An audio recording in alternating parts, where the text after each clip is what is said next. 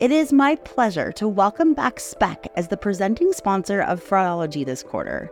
Stay tuned for more information and updates on their product capabilities, or click the link in the episode description to request your personal demo of Spec's Trust Cloud platform. Welcome to this week's episode of the Fraudology podcast, where we dive into the science and study of online fraud from the perspective of an e commerce fraud fighter. I'm Karisse Hendrick.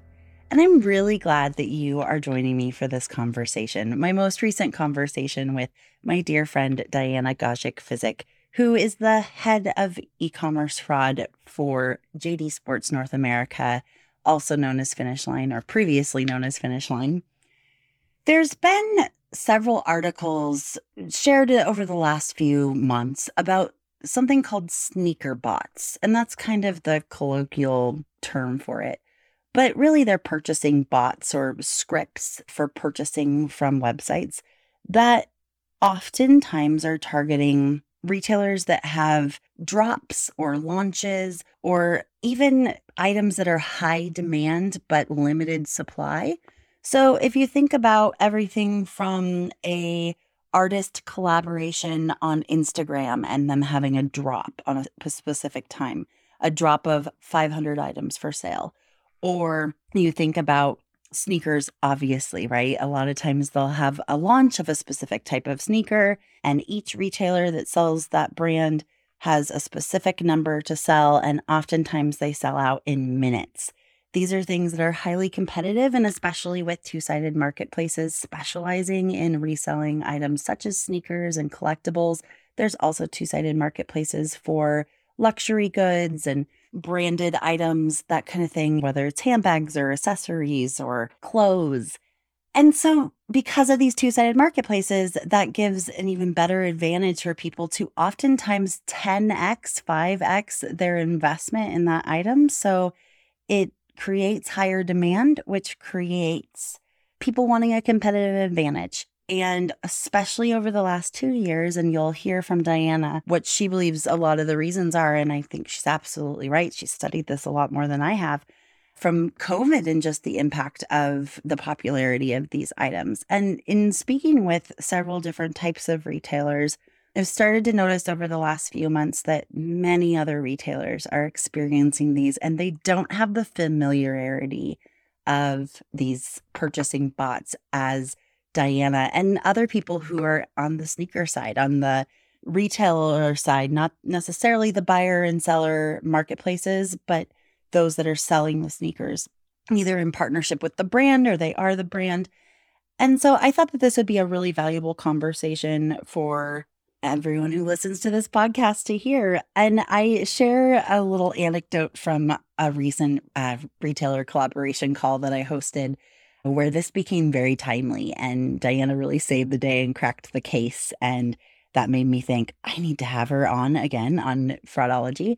And I think I would like to continue to have her on on a fairly regular basis as long as she's willing to provide me with a little time, which I really appreciate from her. She's very busy and very smart, and uh, rightfully so that she's busy because a lot of people uh, reach out to her for information and advice uh, within the retailer community because she's been doing this a long time and she's brilliant.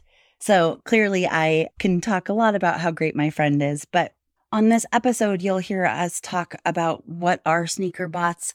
Why do they matter? Do they often lead to chargebacks?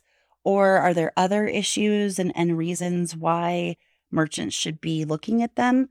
I also want to share that we're really looking at this from an operational perspective, not a technical perspective. We're not in cybersecurity. I firmly believe that fraud mitigation is a form of cybersecurity and we're preventing cybercrime. But oftentimes, front end uh, InfoSec will uh, work on bot detection from a technical sense, but there's a lot of things that if they do get through the purchase path, which often they do because of the newer techniques that they're often deploying to try to go undetected, then the fraud team sees them. And it's really not as easy to spot orders from these types of services as it used to be because that's the whole name of the game, right? They're trying to be undetected. So That is why we are talking about this today. And I think you'll find it really interesting whether you have this problem now, you don't realize you have it, or you don't have it now, but maybe you're considering going somewhere else, or maybe you will soon. There are a lot of companies adding several product lines this year. So,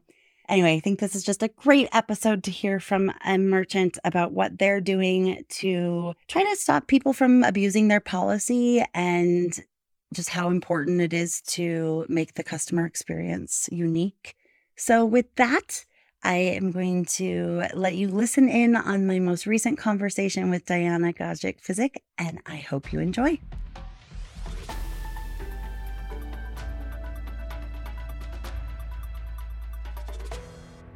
Diana, thank you so much for coming back to Fraudology, this time to talk about sneaker bots. Hello, thank you so much for having me. Yeah, you were, I mean, not surprisingly, you were a popular guest when you stopped by last month to talk about working with other departments and demonstrating your value to leadership. And so we'll talk about this a little bit more later on, but this topic came up on our retailer call. And I thought, well, who better to talk about this at Fraudology than you because you've kind of become the foremost expert on these type of bots specifically from a fraud operational perspective that I know of primarily because of you know who you're working for now but also just within the industry it's not just impacting retailers that sell shoes anymore so that's why I thought this would be really important and informative for our listeners Yes, it's definitely something that is seen more in different industries other than sneakers. So it's coming up on many different conversations right now. Right. And you're the one that people are talking to because they know. I mean, the reason why it's called sneaker bots is because that's where it started. That's where it started, yes. Yeah. And no, to say I mean, actual ticketing probably. I was just gonna say this before, yes. Yeah, yeah. So event ticketing, we've had people from Ticketmaster and and Pat Keown on the podcast before, and they definitely have seen them too. But I actually think that the majority of bots for event ticketing are a little bit different than what you see. In some ways, a lot of times they're more used by brokers. They're more u- in event ticketing, they're more used by professional resellers than they are the everyday person. Yes, and also a sneakers resale is not illegal. Mm. reselling tickets if you're not official resellers isn't that illegal i'm not 100% sure but i know it shouldn't be done so maybe they were not bragging so much like sneakerbot users are bragging everywhere on twitter mm. and instagram and creating videos on youtube and so on so that's i it. think that's why sneaker bots are maybe just a little bit more popular yeah, yeah. I think that obviously now reselling your own tickets is is not, but in the US, but I know there are some some laws around that in the US to your point. So makes sense. Well, let's dive in. Uh, let's kind of start with an easy question just to kind of level set for everyone listening. How do you define sneaker bots? In the beginning, we are more looking at these bots activities from the operational standpoint. So, mm-hmm. as probably everyone know, you can Google it. It's a software, it's a script that is actually looking to make the purchase extremely fast, and it's usually targeting multiple product of the limited quantity that has high resale value. So, these are software that are actually helping you make that purchase really fast and obtain as many pairs as, of shoes as you want. We look at them more from the operational point of view, like I said, and we are looking for abuse of our policy more than just the bot behavior. Of course, during the launch of the new event, this bot behavior very closely aligns with the abuse of our policy, which is typically limited quantity per customer. So we would identify them as someone who is abusing our internal policy of the limited purchases that's helpful and we'll go into a lot more of the a lot more of the features of what you how you uh, can identify you know a bot purchase from a, a typical person purchase and it's not just the timing like a lot of people think so but I first kind of want to know do you remember when you first started seeing orders placed by these and how did how did you determine that that's what this was? I actually started seeing this as soon as I joined Finish Line mm. and as soon as mm. I started monitoring purchases and these launch events, the new product launch events. It was interestingly enough impacting my KPIs, my performance. So it was really interesting that every time there was a launch, my decline rate would start spiking up. And this was some time ago, six years ago. Uh, we were still working very closely with our fraud screening uh, vendor to make sure that our approval rate is where it's supposed to be, uh, or we wanted it to be but these events were always driving this approval rate down and I, I, didn't understand why not. So of course naturally you pull up all of the declines you try to do the analysis try to understand what's happening. And to me this looked like either fraud ring or some type of fraud attack because you have a single person attempting multiple purchases. And back then i don't think they were sophisticated as much so all of the information would pretty much remain the same and then naturally as uh, as curious as i am i'm trying to understand how are they placing these orders this fast? How come they're using all of this information and getting through the authorization process this fast? First i thought maybe multiple people are sitting somewhere like those phone farms and just placing orders but of course it wasn't that. So i worked with our department that is actually in charge of bot detection uh, vendor that has a relationship with bot detection vendor. And talking to them we just noticed that Uh, the spike in the bot activity on their end aligns with the decline spike on my end. And of course, it was pretty easy conclusion that this is probably driven by the bot activity. So we just work very closely with them to identify when this is happening, how this is happening. And of course, we started coming up with this whole strategy of how to mitigate these risks. So this is kind of what I was I mentioned it a minute ago, but when we had our biweekly retailer group, uh, call a few weeks ago. One of the retailers that is, they sell a lot of different types of merchandise, but they do have some high demand limited supply electronics and they were starting to see on some of these items that they have on their back end this very odd activity and they had emailed me about it first and they said we've narrowed it down to these three bins and we can't figure out what these bins are because when we look on Google, and I mean, I've talked about bin data several months ago on a solo podcast and how important it is, but how challenging it can be to get because Visa and MasterCard don't typically want merchants to have it for their own reasons. So they were looking on Google and couldn't figure out exactly what the banks were. So they thought this was, they, they just couldn't figure out what it was. And it, it was on orders that were limited supply and they were in bulk, but they couldn't find chargebacks associated necessarily, but they knew it was risky, very similar to what you're saying, right? It looks like a fraud ring, but they couldn't figure out. So they had emailed me about that first. And I said, let's bring it up to the group they brought it up to the group and you started keying in and asking a few questions. And based on those questions you solved the mystery for this very large retailer and the other retailers that are on the call. Not surprisingly this is something you and i both love to do on those calls is hear people's problems and then try to diagnose it quickly. It's yeah. just a fun it's fun for problem us. Problem solving nature isn't it? That is exactly it. Yeah it's our form of a jigsaw puzzle Definitely. yeah. And now they've they have this understanding of what the problem is so that they can go internally in their company and say, hey, we're now being targeted by these sneaker bots, even though we don't sell sneakers.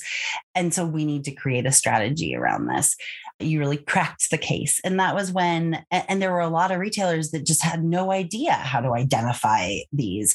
Why would they? They haven't been dealing with them for six years, you know? Uh, so I guess that leads to my question of what are some ways that an online business would recognize that bots are placing orders on their site? And uh, I have to say that was actually a very interesting call because even I, at the beginning, when we started sharing information and when they were starting to give details about this, even I focused on that bin number. Yeah. And, uh, as she was talking, I was researching bin numbers, and even I looked at it from some type of fraud going right. on. And, and me too. I mean, we all did. Yeah. But then when I saw that bin number was actually prepaid card, and she said it was changing, it reminded me of the article you and I talked about the guy who said he was generating mm-hmm. virtual gift card numbers to place the purchase and use the different gift cards for each transaction so he would not he would go as, as undetected mm-hmm. for some of these fraud screening vendors and then I started asking questions do you see emails do you see weird domains do you see anything else that they have in common, what's changing. And I think the main piece was the one piece that she actually brought up and I, I figured it out was bot. So that's that's one way I do it. From the operational standpoint, we of course look at the order level details and we uh, are talking, we're looking into some commonalities between orders. Typically they will use different piece of data for each order. So it's going to be different name, different email, different address, yes. but IP maybe will be the same. So majority of the information will be different, but one piece of information will remain the same. Now they're getting even more sophisticated. Everything is different. Addresses may be the same, but they will be changing some type of address or reformatting the address in a way that they would potentially avoid rule based systems and mm-hmm. velocity rules what they don't know. We don't have velocity rules like that anymore. Mm-hmm. But they will change the address in really strange way. For example, 123 Main Street, they will do ABC 123 Main Street, mm-hmm. CDG 123 Main Street, or the apartment number will always change for the address that maybe does not even have an apartment. The best address manipulation I saw, which was really funny, but it's a simple change, but I wouldn't have caught it before. It would be one main street, two main streets, three main streets. So that can appear like they're coming from the different area. How are they actually getting that product? I don't know. But it's always that same street with the same apartment number, it's just the street number changing. Hmm. So you just have to look for the common data in these orders, besides the fact that they are placing up to 120 orders in one minute. That's kind of a first indicator, but it's not the only indicator. Because if you have this huge amount of customers waiting on your site to purchase this limited quantity item, it is possible that you may have 120 orders in a minute, but they always have this weird domain? And when I talk about weird domains, it's not Gmail. You know, almost everybody uses Gmail or Hotmail, even AOL, Outlook. But this is like I don't know, Sarah Pay Shop or uh, sneakersportshop.org or something really strange, which it could it may as well be valid domain, but I never seen getting 100 orders from sneaker shop sport whatever that org. So it was right. really strange domain something that you're not usually seeing that you're really not seeing all the time. So it was just looking for these commonalities between orders from the information that remains the same. One other thing that i also noticed is if the name on the order is email, maybe Karisse. Mm. Then the mm, next name mm-hmm. will be mm-hmm. Karisse and email will start with Diana. So you could see the connection between these emails. And I think that's also one way to bypass rule-based systems to kind of change this information. But or then it could also be a sign that their that their data source for their script is not matching as not well. Not matching, yes, because we is see always the nice when we like it.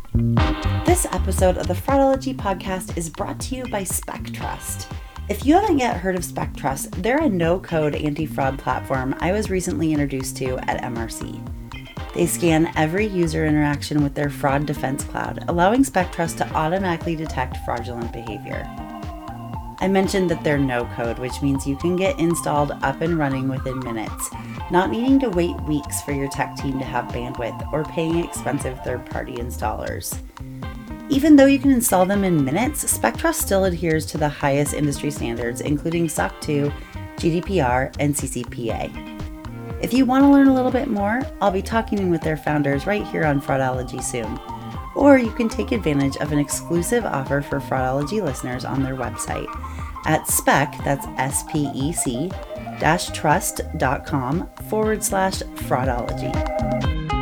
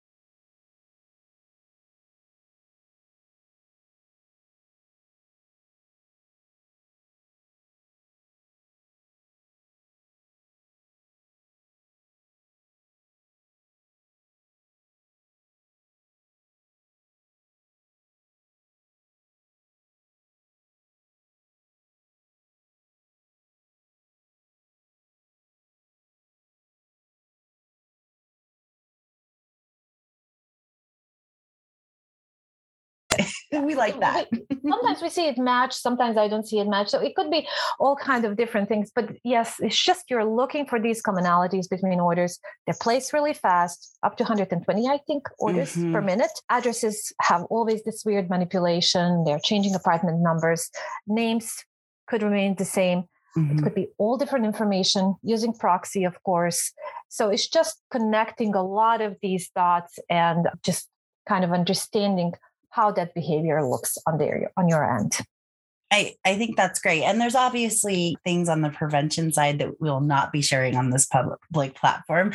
And as well as a few other indicators that I know you've been able to find that there are some things we just don't want to give away, so to speak, to to the people using bots. But those are all very really good information. And those are things also that when you've sent a few uh, YouTube videos out to myself and other people that I'll be making sure are in the show notes for today's episode so people can check them out. And that's been really interesting as well as to see a lot of the people who are creating these script it's really a scripted attack right we call them bots for yeah. shorthand but they're creating these scripted attacks that they're showing it off or they're or they're advertising their service for their their bot and why it's better than others and you mentioned the atlantic article uh, from earlier i think it was i think it was in the fall because i think that was when i was in new york for my speaking engagement when I sent it to you. And the guy was bragging and named several companies that he could target. And let's just clear it up right now. We know for a fact that he could not target the one that you work for. So there's that. But a he could have targeted, like he probably wouldn't get too much yes, out of it. exactly. That's a good point. Yeah, he tar- he may have targeted you all he wanted, but he probably didn't get very many shoes, if any. Waste their time and waste their money, which is really our our biggest goal. So there's they're advertising it and they're posting what makes their bots or what that makes their scripted attacks better than others. And so you've done a really good job of studying those to know what's on the forefront, similar to what I do with refund fraud and other pieces as well. And you keyed in on the fact, like you mentioned, that they're using virtual cards or prepaid cards where they can yeah. continually generate numbers. And that doesn't mean that they're generating numbers that don't exist and they're stealing someone else's payment method. It usually means that they have hundreds, if not thousands, yeah. of virtual cards they've already generated and they're adding that to the script so that there isn't one common credit card. There might be a common funding source for all of those virtual cards, yeah. but you as the merchant wouldn't have visibility into that. That would be with the issuing bank of those virtual cards. Yes. And I think the change of those virtual gift cards also goes back to the velocity. I think mm. they obviously know how the rule based system works and how velocity rules right. work. So they're probably just trying to make sure that they bypass those rules. Also, if you're using credit card, I mean, there's a certain amount of authorizations you can actually do on your credit card before your right. credit card says, hmm, what's going on? or before you time that out. So I, I think that's probably their way of making sure that they get enough product, but they don't raise any flags with us or with their bank as well. So this leads you to ask do you see a lot of chargebacks associated because we mentioned that we talked about it, it looks like a fraud ring but we've pretty much both said it, it's not but are you seeing chargebacks associated with these no actually not that many. Every once in a while, we'll see some fraud chargebacks. If we do any claim, if we do see any claims, it's mostly non-fraud claims or claims that may come through our internal item not received process. Mm. But fraud chargebacks really not so much. But there is a reason for that. These are resellers. They don't want to get on your radar. They know right. this is going to raise flag. They know the fraud chargeback may potentially get you restricted from any future transactions. So I think they're being very careful about flying under the radar and making sure they don't come up and that we don't restrict them. So, really, not so many. But again, that doesn't mean that there is no risk, as we know in refunding fraud, only because we can't quantify this and only because it doesn't appear as a charge, but it doesn't mean it's not a risk. And it also does not mean it's not a loss. 100% and i feel like that's something i've been saying a lot on my solo episodes recently is i'm not as concerned about payment fraud. And i know a lot of the retailers that are on top of things aren't as concerned about payment fraud as they are non-payment fraud because there are risks not just to the bottom line but to the reputational risk with your customers. So on that note, there could be an argument made that if they're if it doesn't turn into a chargeback, what's the harm, right? A, sale is a sale. You have a certain quantity of sneakers in this drop. And if you sell out of them and they're not going to have chargebacks, why does it matter? And as we said, only because it's not going to come back as a chargeback, it doesn't mean it's not going to come back as some sort of loss for you. Mm-hmm. But first thing, I'm not an expert on bot detection at the front end, and I know I already said that to you. I just know enough to be dangerous, I guess. Uh, but I always I tried to explain this to our LP team once quite some time ago.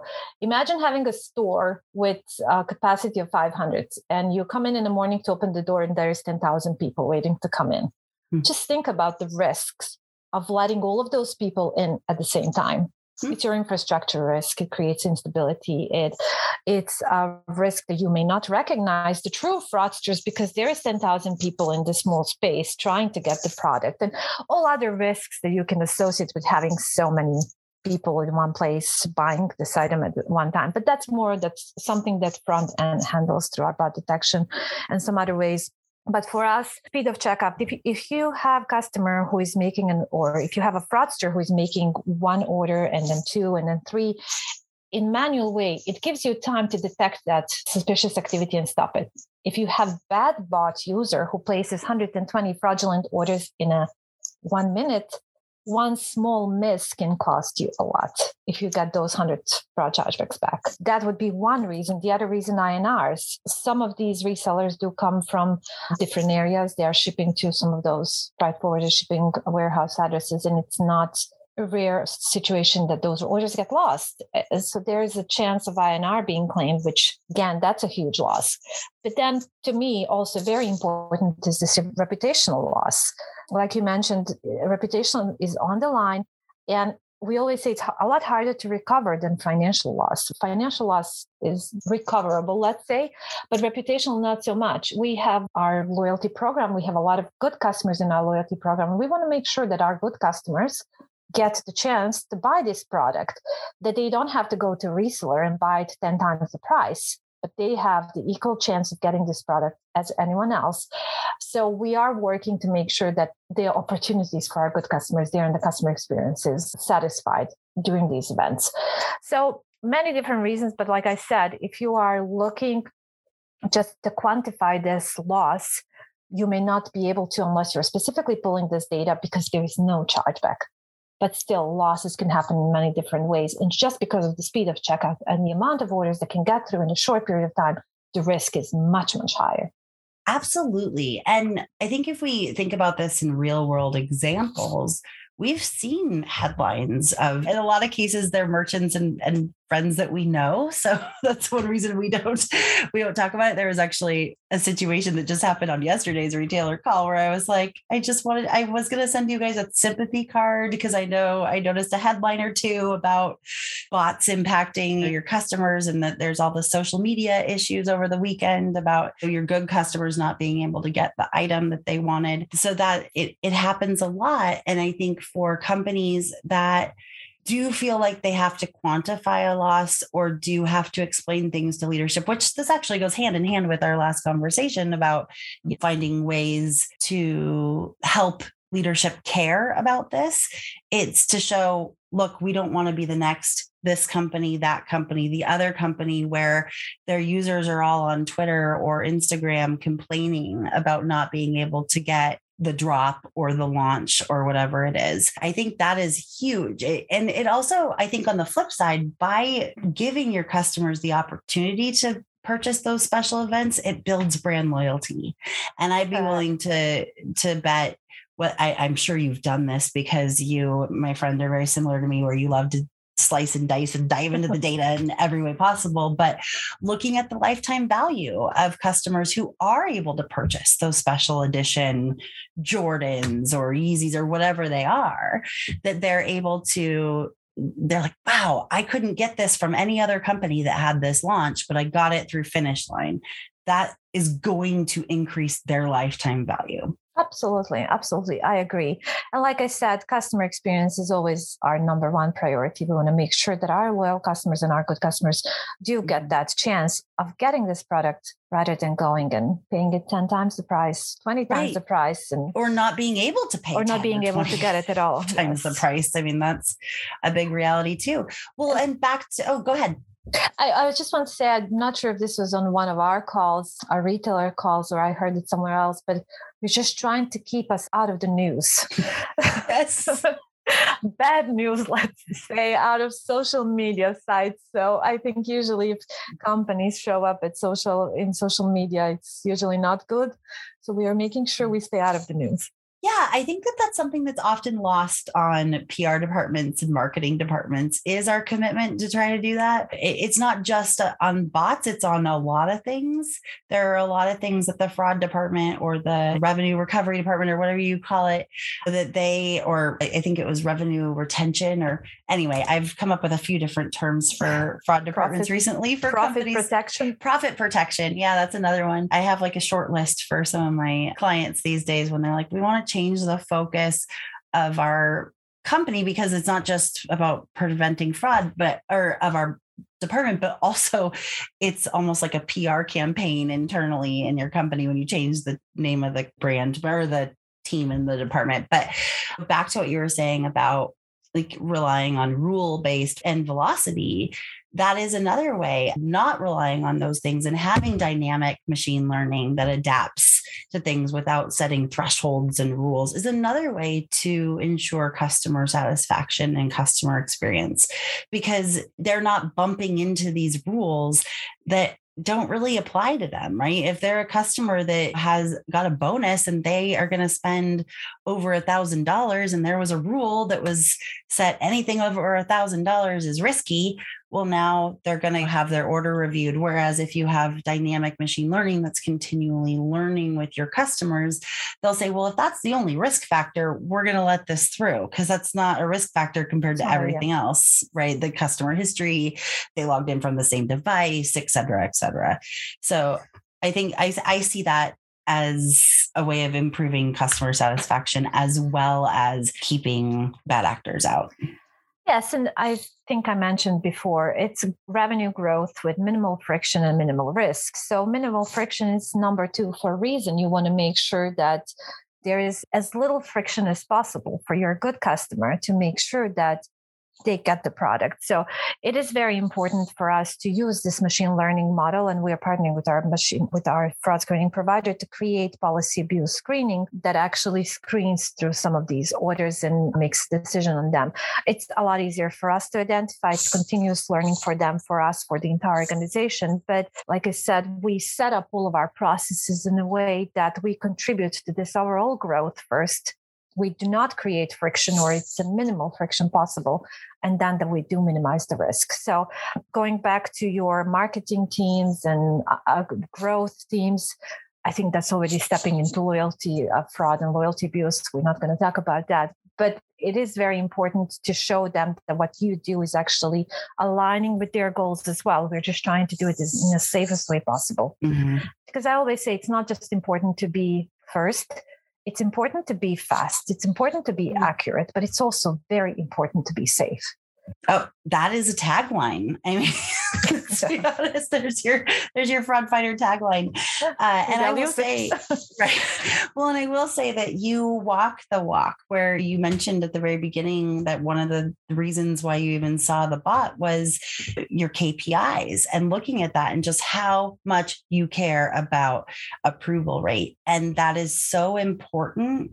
And I know that you have found a lot of anomalies and a lot of things, whether it's fraud that's going to lead to a direct financial loss through a chargeback or additional policy abuse that has uh, other ramifications on the business that you've you've been able to find because you are looking so closely at approval rate how many orders are we approving without causing any friction. Correct, correct. And that's uh, how we were able to identify these key risk indicators and decline rate being one of the risk mm-hmm. indicators, which uh, we created an alert and a flag that triggers every time there is a spike in decline rate. So going back to that August of 2017, the flag would go off all the time during these events, and it made us look at it.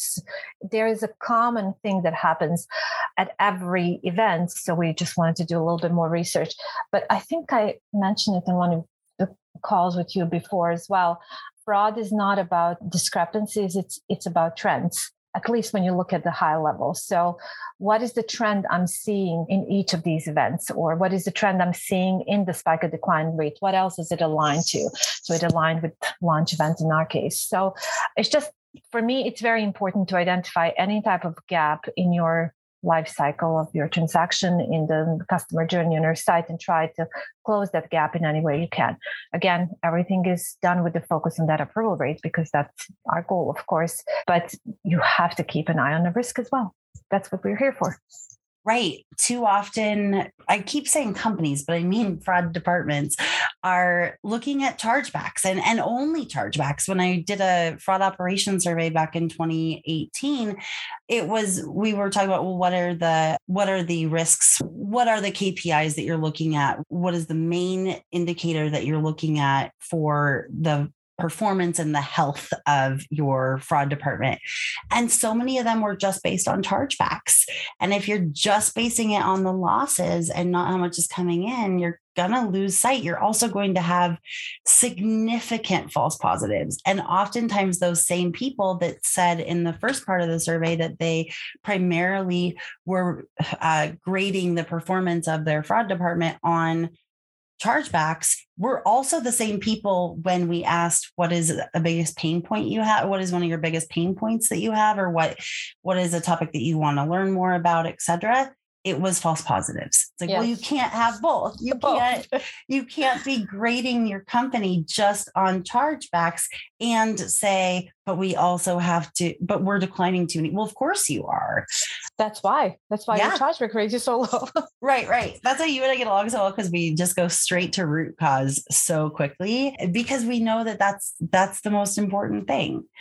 So another question I was going to ask, and this is specific to the sneaker industry however every vertical within retail has some form of reselling whether it's like third party sites and there are some great ones. We know people that work at a couple of them. But i know that those have also impacted the they, they've impacted the popularity of these sneaker bots. How are you seeing those impact how are you seeing the impact of second or two-sided marketplaces that are focused on sneakers or collectibles rather than a general two-sided marketplace like ebay that's been around so much longer? How do you see those impact the number of of bots or the or the or, or does it at all? I mean maybe it doesn't. Uh, to be honest with you i never i never tried to do analysis around it or i never tried to do too much research around it because i tend to go in the wrong path when I do the research, or I, I tend to go too mm. far in some path when I do the research. So I would probably freak myself out completely about it if I did. But uh, of course, making it easier to resell and making it possible for everyone to resell is going to drive everyone to want to buy the item mm-hmm. and resell, regardless if it's sneakers or if it's any other item that is NFTs or electronics. Oh, yeah, or, yeah, totally so it's just making it easy and making it very accessible to everyone to do it. And i'm not sure some marketplaces have much more security about who is reselling and where they're getting these products from. Some do not. So mm-hmm. i think the ones that do not have that much security around who are they letting sell on their site is what's driving these negative behavior on, on our end. But i also think 2020 was probably we've that's when we've seen a spike an increase in these bots everywhere Mm-hmm. I think that's mm-hmm. when some other gaming industry has seen it, some other electronic companies have seen it because everybody wanted a product they can resell. I think everybody saw the opportunity yeah. to purchase, everybody saw the opportunity to make some money, and some people were making high amounts of money doing this. I also think what I also see is before holidays, I see a lot of bot user coming to the sites, not just ours, any site, and kind of stocking up on products that they can sell during the holidays. And now mm. this year with the supply chain crisis, everybody was trying to get as many products as they can. And this is where I see the change in the bots behavior, not just that they are now targeting high, um, low quantity, high hot item, as we call them. Mm-hmm. They are now targeting anything that they can get. Now I see bot activity outside of these events. We see them coming through and buying something that I would never think they would buy hats, head warmers. But that kind of aligned with the fact that holidays are coming. There is a supply chain crisis. Everybody just wants to get any items that they can. But to go back to your questions, like I said, I haven't done too much research just because I'm afraid to. Yeah, no. Well, I don't want to know. between a rabbit hole and being informed, I don't want. Right? I don't want to know. the, the thing is, when I start doing analysis on something, I can't stop until I go all the way and I find everything that I feel I should find. So, but uh, but the truth is, it's easier. It's accessible to everyone. It's just easier to sell. Some sites, like I said, to check where the item came from of if they're selling it for much lower price or much higher price, that can be indicator of true fraud activity. But how many people are actually looking for those users. So it's just made it a little bit more difficult for us and a lot easier for resellers to do it. Keeps you on your toes. Well, you oh, you so have you see how have you seen them adapt i mean you you mentioned it a little bit that it really exploded in 2020 and i had kind of forgotten about a lot of people wanting to find an additional source of income or revenue mm-hmm. in reselling items in the beginning of 2020 and that's really when we saw refund fraud skyrocket as yes. well is how can we get something for next to nothing and or for nothing and then resell it how have you seen these scripted attacks or sneaker bots adapt and innovate over the last few years? What are some of the the things that maybe in 2019 you weren't concerned about or attributes that really weren't as big of a deal as they are now in this realm? I think they used to be, of course, less sophisticated, more simple. They were easier to identify if you were looking for them. I did think the problem is we were not looking for them. That's mm. why we were miss- missing them. But it was much more simple. Like I mentioned earlier, they would come through with all same information, and I would just think it's one user. I would think it's a fraud attack, or I would think it's just one person continuously going over and over again buying this item. So they used all the same information. Now suddenly they are coming and using all the different information. Now there is no way you can make a connection between two orders, but it is one same user. They're changing IP addresses, they're changing all of this information on there. They're also, we watch them. I know they watch us. I know they're living on our sites, they're living in our apps, they're getting as much information as they can, but they should know we're watching them too. We, mm-hmm. we live on Twitter sites too. We watch some of these bots putting the photographs of, of the successes in some stores, and we try to learn how to do it.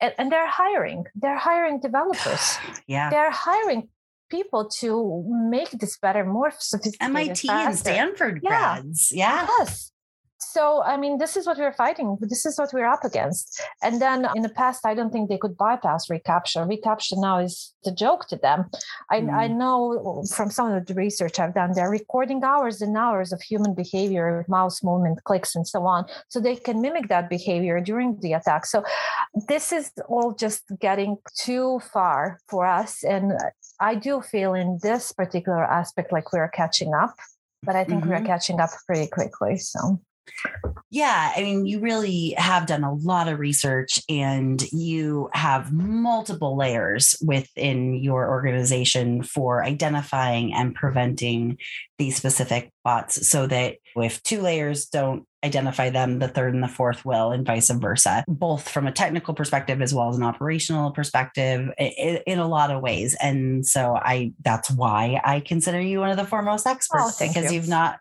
Absolutely. And honestly, I mean, you're an expert on a lot of things. You mentioned, you know, we're not talking about loyalty and promo code abuse only because this would become a four hour episode because you and I easily can talk for two to three hours at a time uh, without even realizing it but and our significant others bless them are okay with it. I think actually they prefer it so then we don't talk to them about it as much. But you have done a good job at that but they are continually innovating. It is constant it, it really is the ultimate cat and mouse game. Whether there's a chargeback at the end or not they have a vested interest in figuring out how you're identifying them and how you're getting how you're finding them and you have a vested interest in identifying them prior to basically taking a pair of shoes from a good customer away. Is essentially what it is right? There's a limited there's a finite number of the sneakers that are about to be launched. So there are so many people that want them and you're trying to ensure that people who have worked hard for not to say that people who uh, run bots don't work hard for their money but people who work hard who are just going on their computer and doing it or maybe they have their phone open and their computer and one other device but they're actually going through the steps that they get a chance. Now that you mentioned people who are uh, using bots are not working hard yeah you said they are working hard. Yes they are because yeah. we can see some we call them good users. Mm, that's what i was going to ask maybe, you about yeah some good customers that were maybe forced to use bots. Now anyone can use bots. Now you don't have to be like the super expert. You can just buy right. it and use it yourself. But we've seen, I've seen good customers attempt to use bots to obtain this item because they had to. And this yeah. is what we're trying to they felt like they had we, to, right? Exactly. And this is what we were we are trying to avoid. We we don't want to put our good customer in a position where they would have to do this in order to obtain a pair of shoes. But on the other hand, I've seen some chargebacks come from these good customers because they don't know how to use bot. And instead of buying one pair of shoes, they bought hundreds. And then they called their bank and claimed fraud because they think that bot user or whoever sold them this bot actually used their credit card information charged another 10 no or another 100 no you charged another 100 because you didn't put the limit on there. Oh, and uh, so uh, this was quite some time ago but i've seen a lot of customers some of them calling in and claiming somebody used my credit card. No they didn't. You actually did. Right. Um, but uh, but right now like we said, everybody can use it. And, and mm-hmm. good customers, they didn't know how. So they maybe created more problems for themselves than they should. But or they're becoming... easier to recognize, I imagine, as well, because they're they don't yes. know how to work around. Yes, yes. And it was just funny. I talked to this one person who claimed that he just clicked it once. I'm like, that's all it takes. You just clicked it once, but I've seen it hundred times. Because he clicked on the bot once, but the bot just kept going and going and yes. ordering and ordering. And next thing he knows, he has 192 pairs of sneakers coming his way, and he doesn't. Yes. his bank is flagging it for fraud and you're just like we're just our system is built to do you know yeah to, yeah credit card was max, credit card was maxed out and i'm on a call with the bank and i'm telling them okay we'll take care of it we'll issue a refund we'll keep them from going out but it's not fraud. This is what it was used. We had to mm-hmm. prove to the bank, and we jumped through a million hoops to prove to the bank that this customer is actually a good customer of ours. We right. see them in the system. We have the history of this customer who is actually very good and loyal customer. They just didn't know how to use this particular bot and then created multiple charges maxed out their credit card raised all kind of alerts on the banking side on our side it was it was funny. It's funny, but it's not but right. It's, not it's funny. sad because you know this person's like, what happened? Well, you know, sometimes it worked too well. Uh, and that is what happens when the average user tries to use something that they don't know how to, they don't exactly know how to give a computer a command because they're not used to that. And so they may just Uh, forget how important it is to say once there's one successful order or two successful orders stop you need to give it a command Correct. of when to stop Correct. And we really don't want to have our good users in a position where they would have to right. Absolutely. do this in order to get you. So we are trying well, to make sure we do everything we can to provide kind of clear path for them. Yeah. And additionally, I mean, just thinking of that use case and, and thinking it out one or two steps further, that also then reserved a hundred and whatever number of sneakers so that that number of people couldn't get them either. And so then it's a, and I know that you have rails in place for that and, and may do an extra drop or an extra release or things like that afterwards and, and all of that. But still, it's an inconvenience. It's, it's an impact on your infrastructure as you mentioned yes. before it's it's a lot of people running around going, What's going on? And really, at the end of the day, you guys only got the profit of one pair of sneakers. And how much time did you have to spend? All of that work was done and, yeah. and called it time the customer spend on the phone with us, time mm. that they mm. spend on the phone with bank. We spend time on the, right. on the phone with the bank.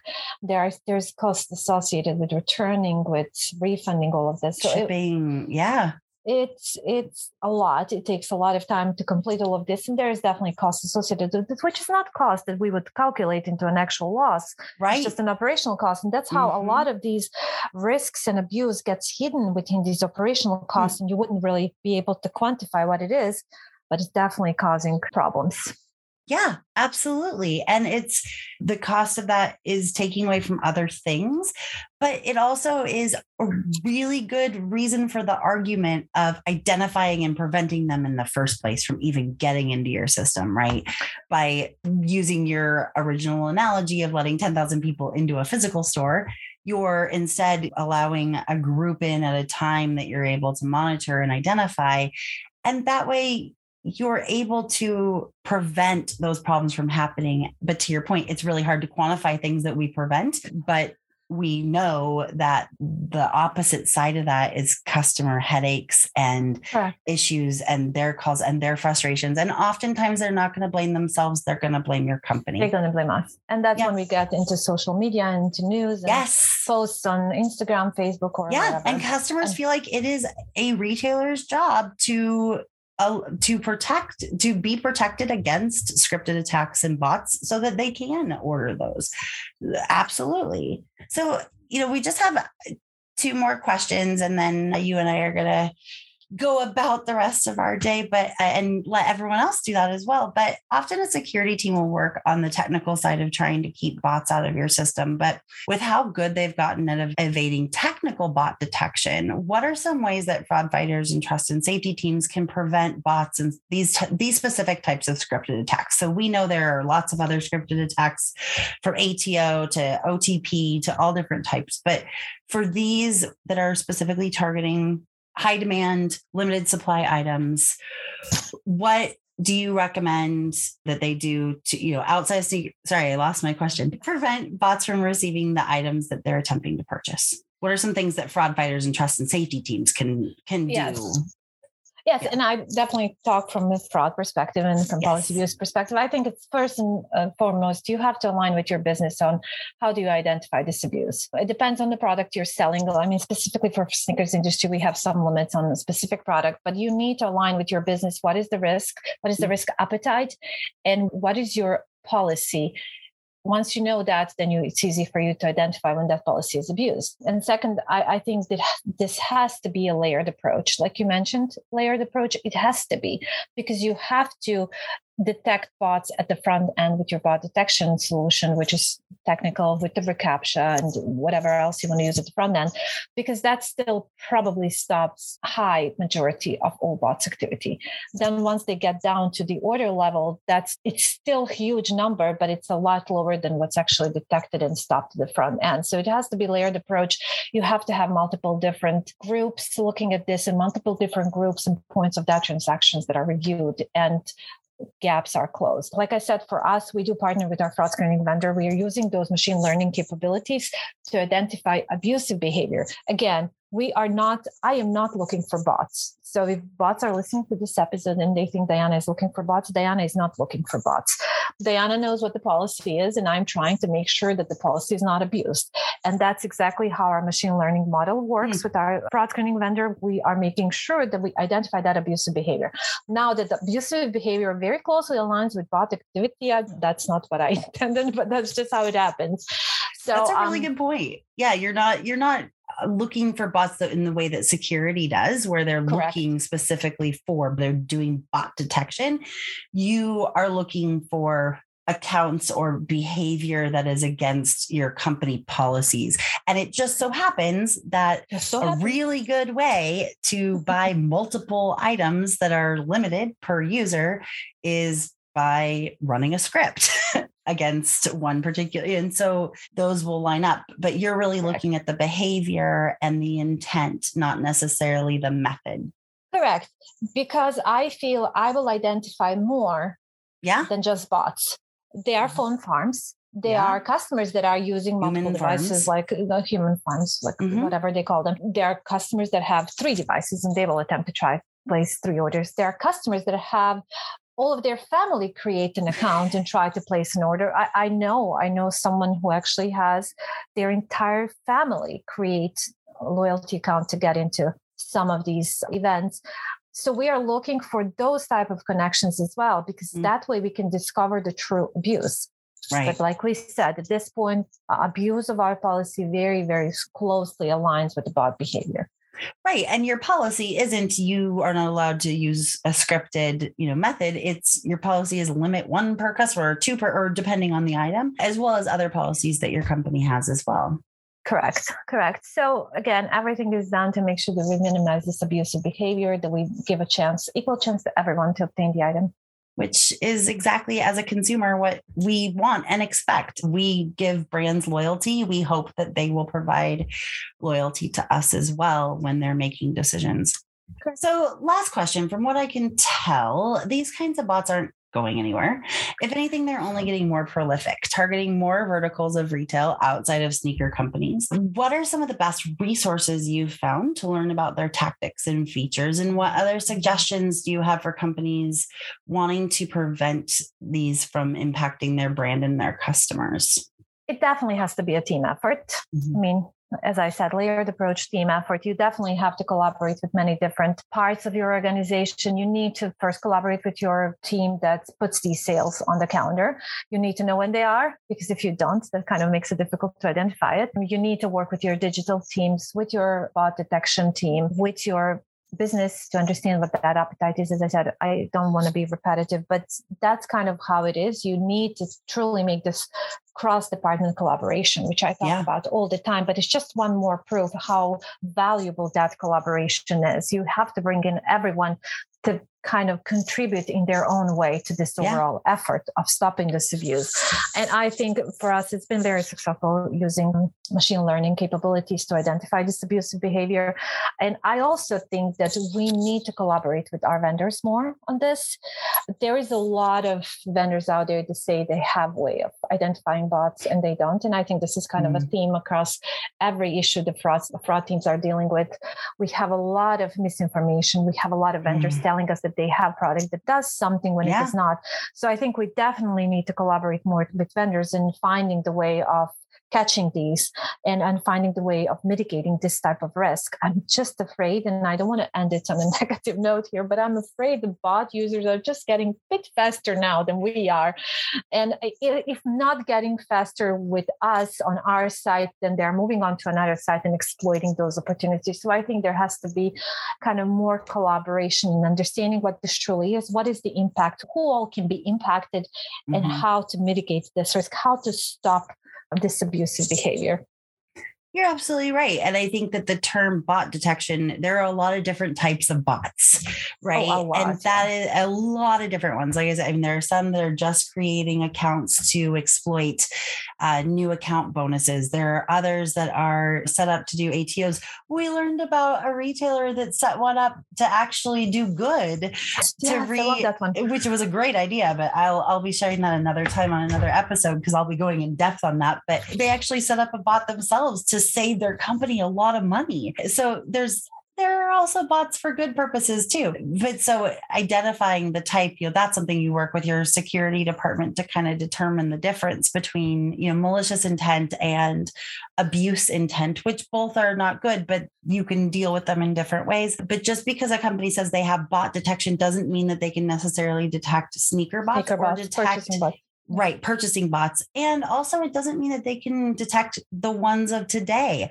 a lot of times and you and i uh, share this a lot share this frustration to your point of misinformation is just because a company was really good at what they did two years ago especially with everything that's changed in the last two years doesn't mean that they have invested in staying on top of fraud today and yes. so that is really a frustration of merchants is just be honest it's not just about the sale for you this is a big business decision for me Absolutely. you know and so yeah trying to wade through that can be very frustrating but now you mentioned there are good bots and there are bots created to good do good things this yeah. purchasing bot is initially created to do a good thing huh. it's created by merchants to run through the purchasing process to identify potential issues and make sure that the purchasing process flows. Oh, I didn't realize that that was the original yeah. use. yeah.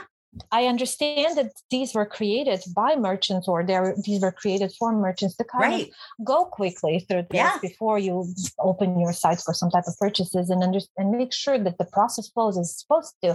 And then of course, as everything else, it's getting exploited by bad users. And that's what we're here to stop. Well, we'll leave it on that note. Diana, I, as always, am grateful for you to stop by. And I think if I have my way, you will be a, semi permanent fixture on this podcast because I enjoy talking with you. I enjoy talking with all my guests, but you, you and I have such a shorthand. And also, I know how much people can learn from you and how much of a resource you are to other merchants. And so this makes it easier for you as well. The next time somebody asks you about sneaker bots, you can say, well, go listen to this episode oh, of Fraudology. The Karisse pod. yeah, the Karisse podcast. Yes. That's what we'll call it next time. Uh, should. nobody else, not everyone would recognize that. Well, thank you again. As always, I appreciate your time and your expertise, and we will talk to you soon. Hey, thank you so much for having me. It's been fun and pleasure as always.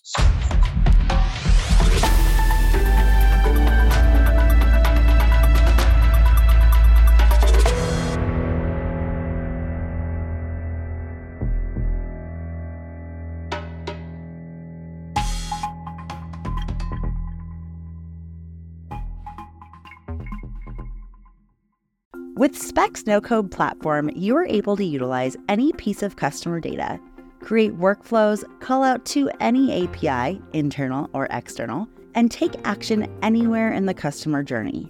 See for yourself how Specs customer journey orchestration platform can enable you to accelerate your fraud projects. I'll be talking a bit more about them as they're the presenting sponsor of Fraudology this quarter. Or you can click the link in the episode description to request your personal demo of Specs platform.